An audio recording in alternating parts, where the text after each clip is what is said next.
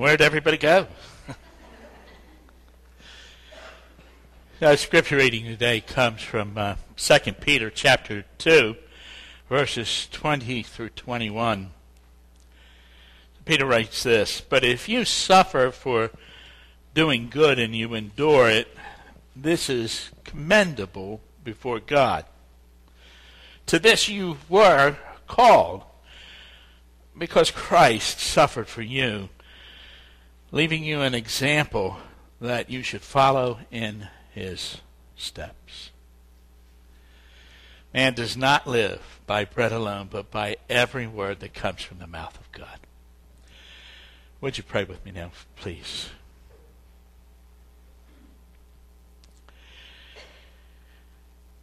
Lord, we really are a tremendously blessed people. Um, those who know you, Lord, we have a God that has sought us out and has loved us even before the world was created. And you are the one who spoke these worlds into existence, and you still speak today. And as we come here today, we're asking that you would speak to us uh, through your word, and that we'd hear that voice. And I pray, Father, that as we hear you speak, that we would embrace your word, and that we would set out to put it into practice in our own life. We readily confess to you, Lord, that um, many of the things that you call us to do are really beyond our ability. Um, we can't do them in our own strength.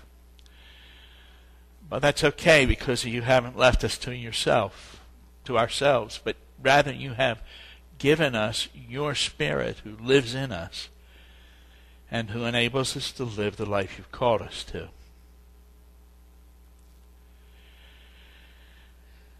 Father, thank you for all that you have done for each one of us here today. Thank you that Jesus took our sins away. Thank you that he's coming again. And thank you for what you will do in our lives in the days to come. And we offer you this time and ourselves in, the, in his most wonderful name, the name of Jesus, our Lord and Savior. Amen.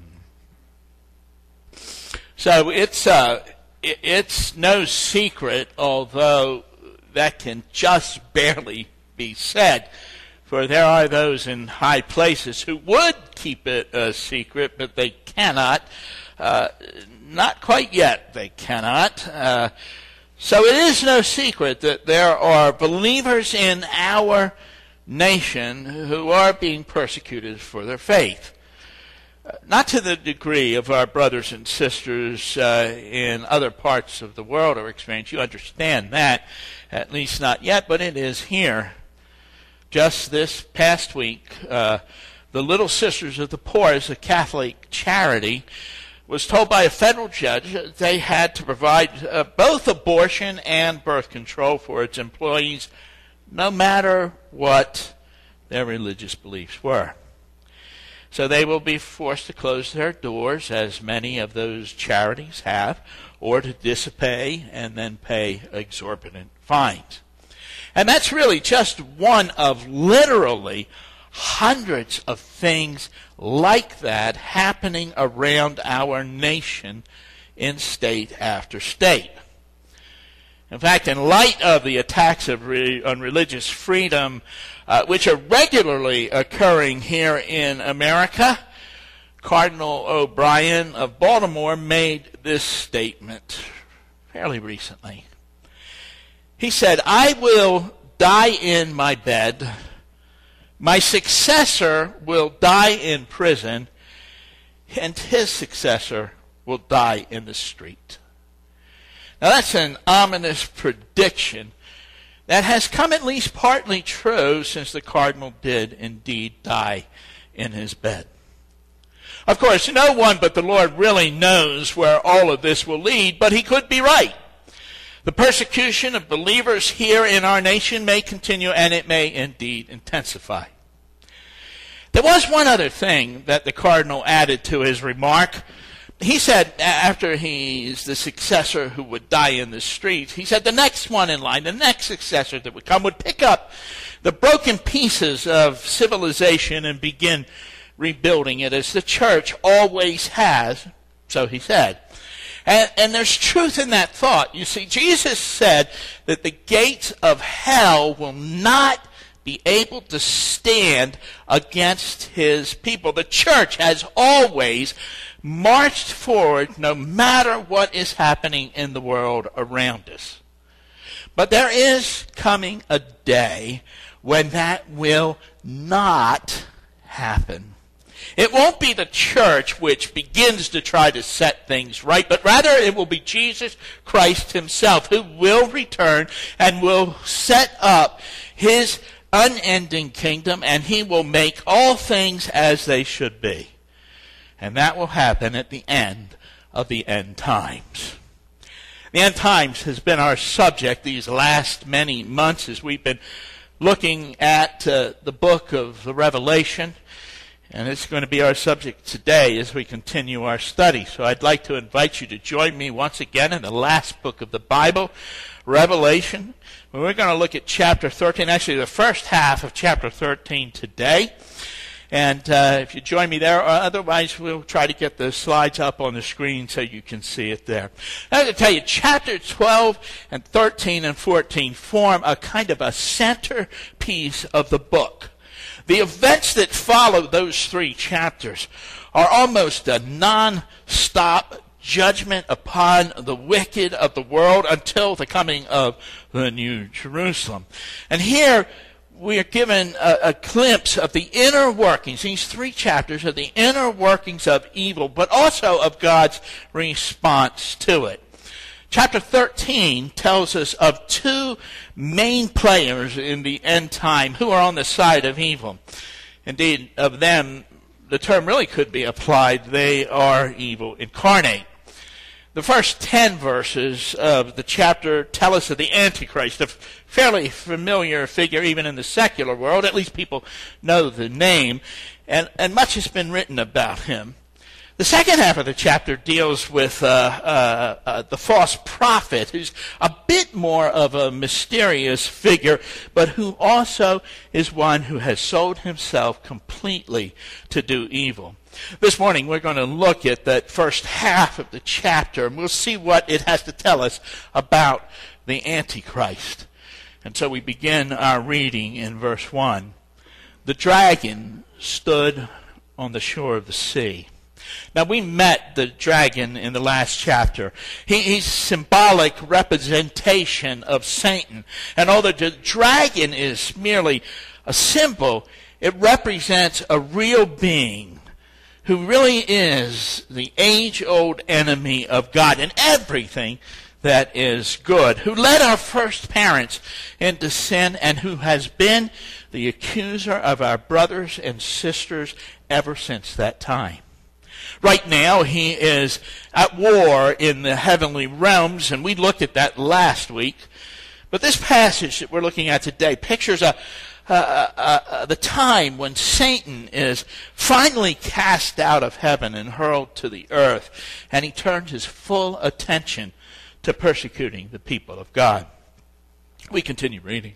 The dragon stood on the shore of the sea, and I saw a beast coming out of the sea. It had ten horns and seven heads, with ten crowns on its horns, and, and on each head a blasphemous name. The beast I saw resembled a leopard, but had feet like those of a bear and a mouth like that of the lion. So, so this beast rising out of the sea is a, it's a symbolic representation of a man who will at some point in history arise and who will be the Antichrist. Now, there's parts of the leopard and bear and lion and the horns have all been talked about in the book of Daniel, which you can read for yourself at a later time. But here they've been changed somewhat to fit the flow of the vision that John is having. And that description, as with the description of Satan in the last chapter, points to something that is absolutely hideous, but yet with great power to do evil. And the fact that it had seven heads and ten horns and ten crowns, that's identical in the description to the dragon, that is to Satan. And so the text is telling us, this vision is showing us, that the Antichrist is at heart like Satan. And those blasphemous, blasphemous names that are on each of the head tell us that he is utterly godless and he is ungodly. Now, I want you to know that blasphemy doesn't mean cursing or using foul language, although it might accompany blasphemy. Rather, it really means doing anything that desecrates the divine name or violates his glory or dignity. That's what the Antichrist does. Now, this beast that we see here in this picture, he arises out of the sea. And I want us to understand what that really means. You see, the sea is often a symbol of chaos that's caused by evil. And this beast arises out of this chaos. And so what we have pictured here uh, for us is that there's a time coming, yet in the future, a time of great chaos caused by evil, out of which will arise a man, likely one among many, who will come to the top, who will be the Antichrist. He will be at heart like Satan, and he will be godless, and he will be ungodly. And one more thing to note about this vision here is that the dragon, or Satan, is standing on the shore of the sea. See, he's calling this beast to himself. He's responsible for the chaos uh, from which he comes. And he's waiting for whoever it is who will come, who will show up. You see, Satan is not God, nor can he be everywhere, nor is he all-powerful, so that he can make all of his plans come to fruition. It really is doubtful that he could plan something so elaborate as what is unfolding here. He merely causes the conditions which bring about people like the Antichrist, and eventually someone rises to the top. You know, history's full of examples like that, aren't it? I mean, the Stalins, the Hitlers, the Pol Pots, the Kims, the Neros, the Domitians. The Scriptures teach us that there are many antichrists. That's why the Revelation, the book of the Revelation, is spoken to the hearts of people down through the ages. But a time is coming when the Antichrist will come. And when he comes, he will be hideous and powerful, godless and ungodly, arising out of the chaos of evil, which his master Satan causes. And when Satan discovers him, he will adopt him, and he'll put him to his own purposes. So at the end of verse two, we read this. The dragon gave the beast his power and his throne and great authority. Already he's a, a world figure, but Satan further empowers him, and he propels him to great prominence in the world. He really will be more powerful than any other merely human figure who has ever lived. And then the Scriptures tell us something that happens to this man which has no real precedent in human history, and which sets the Antichrist, and this is with the capital A, apart from all of the other Antichrists with the little a. It tells us when this thing happens that we're dealing with the epitome of evil itself. You see, he is wounded fatally to death, and yet he survives. We read in verse three, one of the heads of the beast seemed to have had a fatal wound, but the fatal wound had been healed.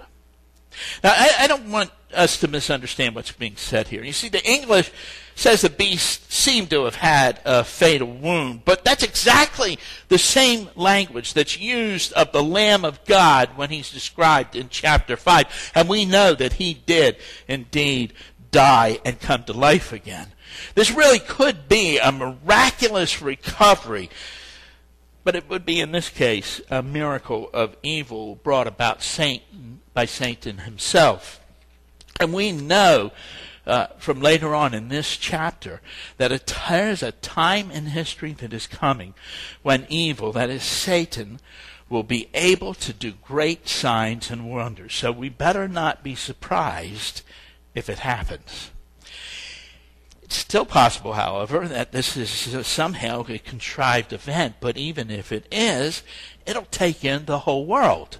Everyone will be fooled. And that's what the rest of verse three tells us. The whole world was filled with wonder and followed the beast. Satan empowers him, propels him to the top of the world, and in some manner causes him to survive a fatal wound. And everyone is amazed at this man who is the Antichrist. And the world is so enamored of him that verse four tells us the result of all that. People worshiped the dragon because he had given authority to the beast. And they, they also worshiped the beast and asked, who is like the beast who can wage war against him?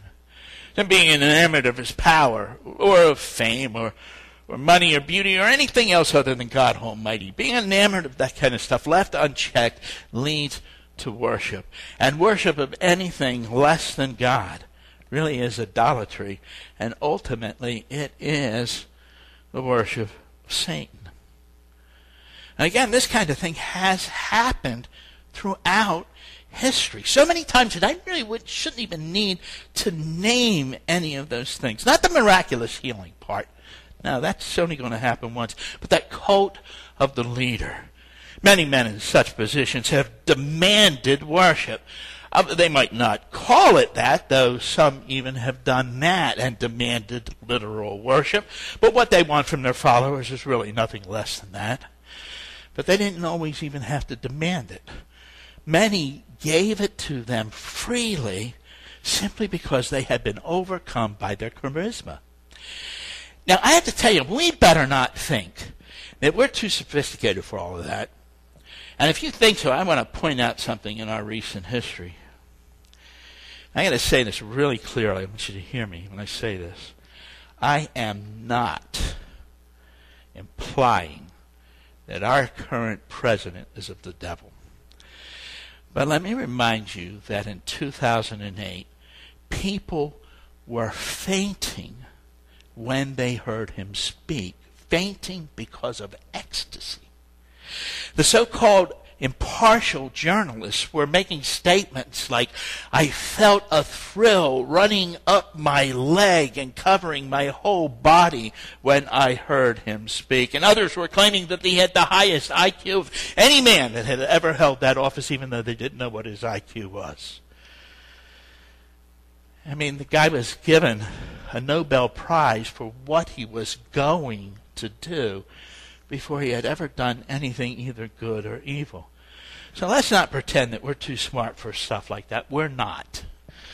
No generation ever has been or will be. Any of us could fall prey to that kind of thing. Any generation, I should say.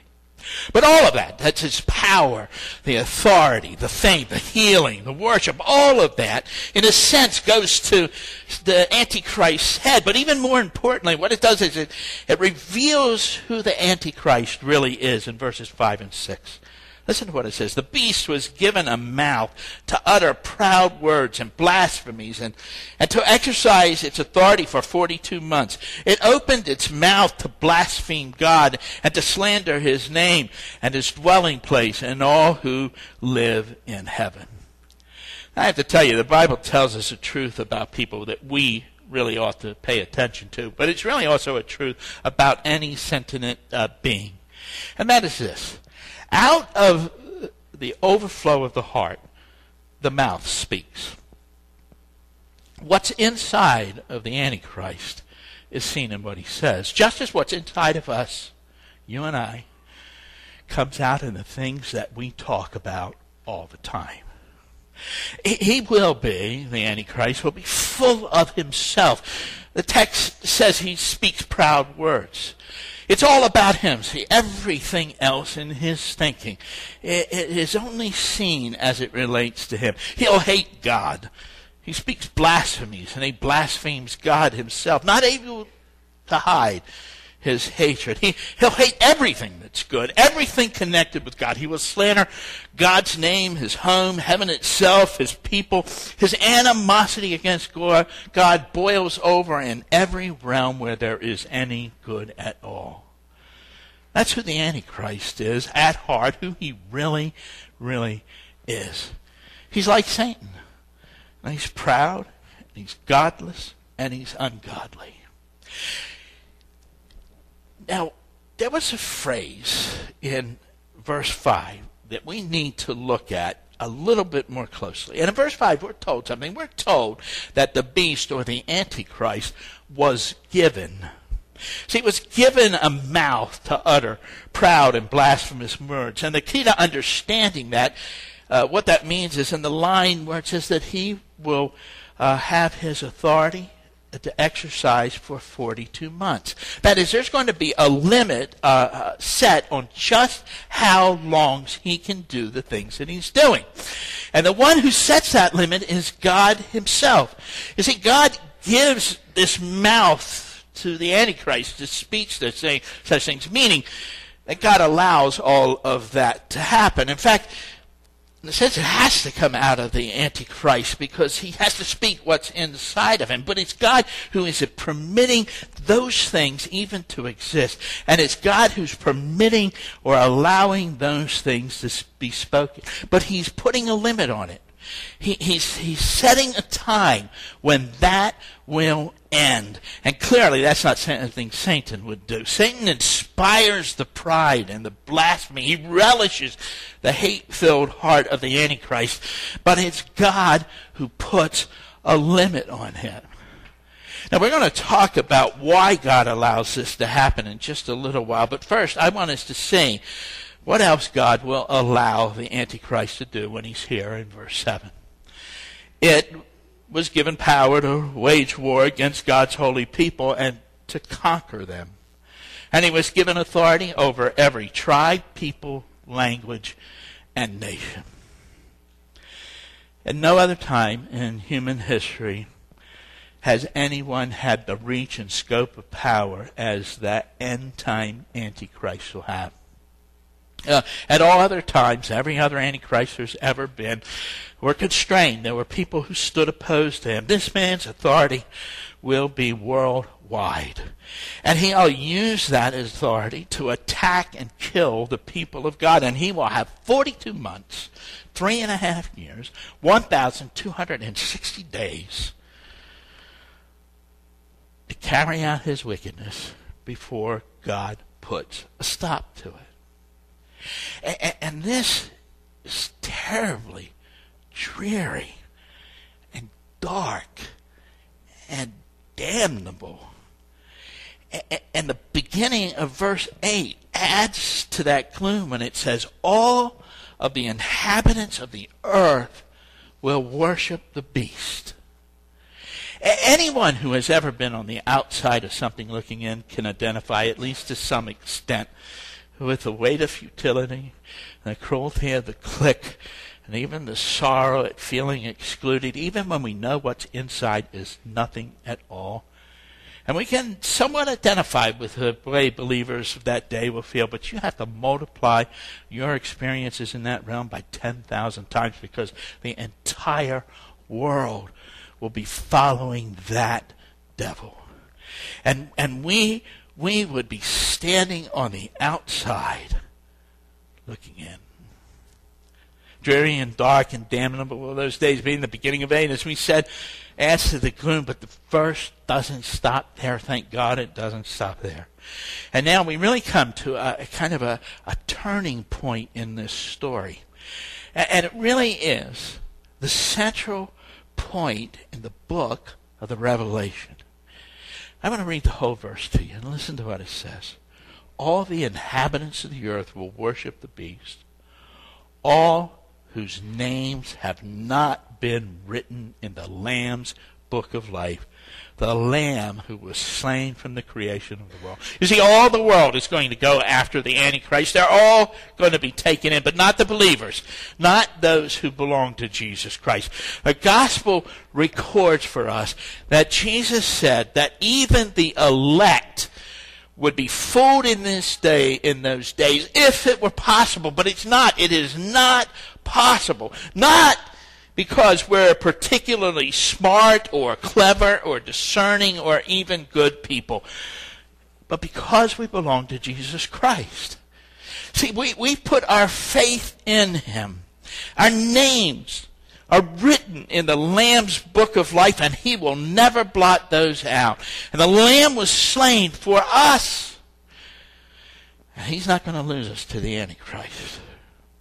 Verse nine draws our attention in that truth. It says this, whoever has ears, let him hear. That's the same phrase that Jesus used when He walked here on this earth. He was inviting people to come and to understand what He was saying. It's the same phrase used in the end of every one of the seven letters to the seven churches. Again, inviting believers to hear, to understand, to accept what the Spirit was saying to them. And here, in the, in the middle of this book, at the end of times, wedged between the description of the Antichrist and the false prophets, at the time and place where Satan is doing his worst to God's people, we're told to hear and to understand and to accept that we belong to Jesus Christ, that our names are written in His book, the Book of Life, and we will not be deceived. We will not be deceived. And so, we will stand. But there's a cost to that. There's a price that we have to be willing to pay if we belong to Jesus Christ. And verse ten tells us what that is, although the passage goes on, tells us even more, but verse ten tells us enough. If anyone is to go into captivity, into captivity he will go. If anyone is to be killed with the sword, with the sword they will be killed. This calls for patient endurance and faithfulness on the part of God's people. Now, some of your translations may say something like this. The one who leads into captivity will go into captivity, and the one who kills with the sword will be killed by the sword. But whichever translation you have, and I prefer the N I V and N A S here, the long and the short of it is that believers are going to experience both of those things. That's why we have to patiently endure and remain faithful. We are patient, and we endure, and we will remain faithful because we belong to God. Does that come home? Because we belong to Him, we're not going to be deceived and will stand.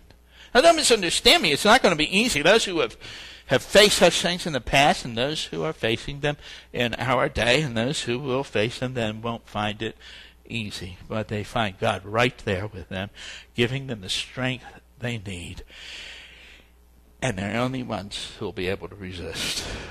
Everyone else has gone after or is going after the Antichrist. But this really is a drama that's unfolding, and that fear of reprisal will keep them right where they are. Now, that's what's going on uh, here, and that's what it's going to be like in the days of the Antichrist. But as we noted, the Scriptures teach us there have been many Antichrists, even those in our world today. And there really are believers all over the world today who are suffering the things like we have just read about in verse ten. Now, I've said this before, but I can say it again because it applies here.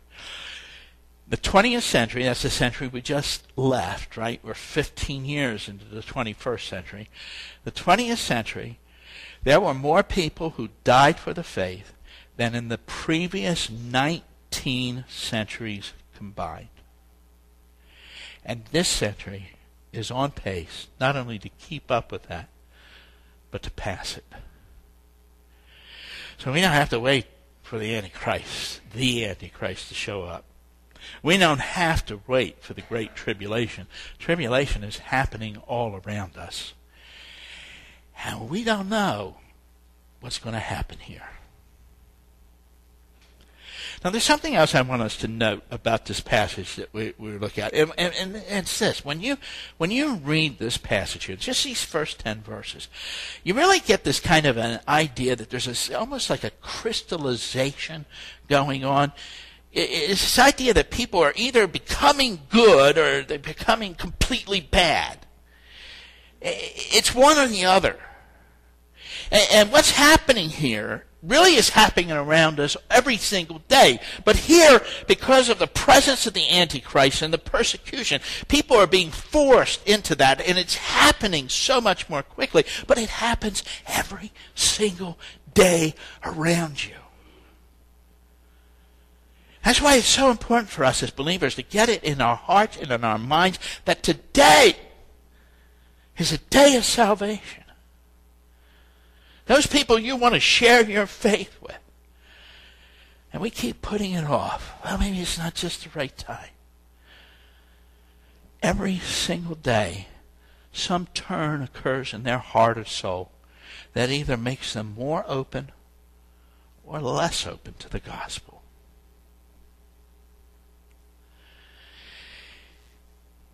And we belong to God. And the evil one cannot touch us. Not really. Not forever. He may put us to death. He might put us into prison. But we belong to the living God.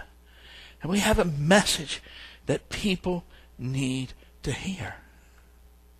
So why does God allow these things to happen in the lives of the believers? Well, I, I know if you've walked with Christ any time at all, if you've read the Scriptures, there, there are a lot of reasons that I know that you could you could come up, you could share with me, you could tell me, well, these are some of the reasons that it happens.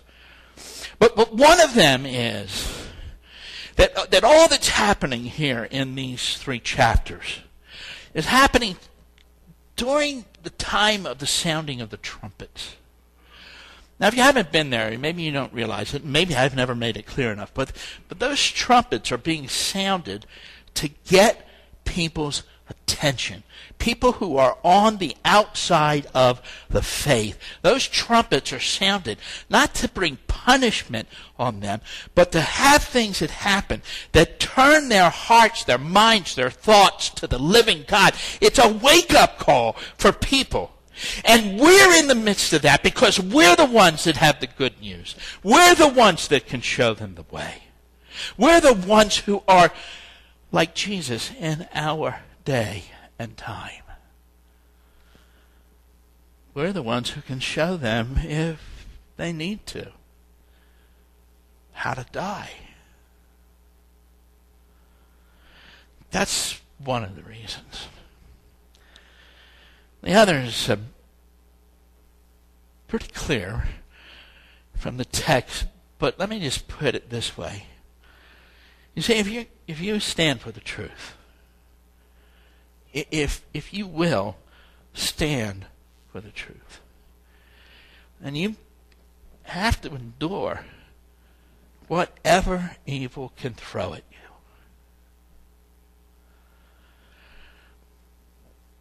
I'm a Christian, not because it makes me feel good. I'm a Christian because I believe it's true. With all of my heart, I believe that Jesus Christ came to this world and He died on that cross to pay for my sins and your sins and everybody out there.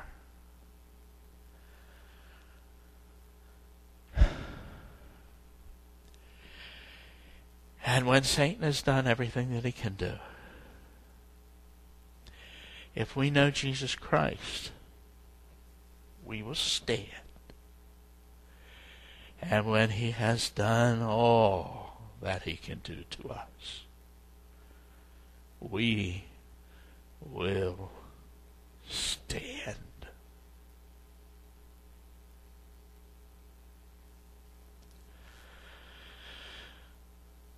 Would you pray with me, please?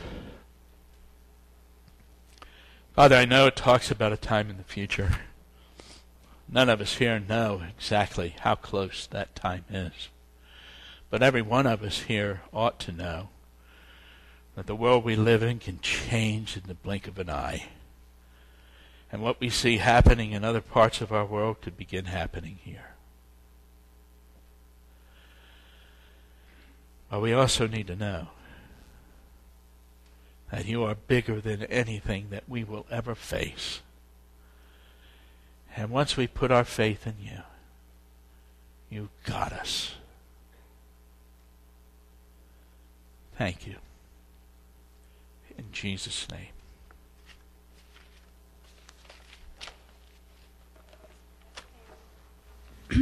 Let's stand and worship one more time.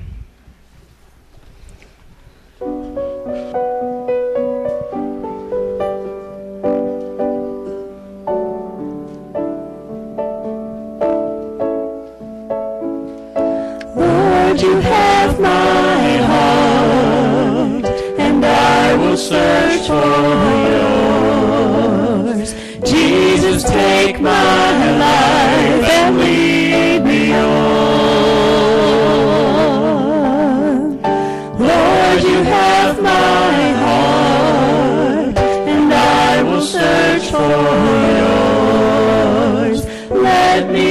To you a sacrifice, and I will praise you, I will praise you, I will sing of love, I will sing of love, come, and as you show yourself,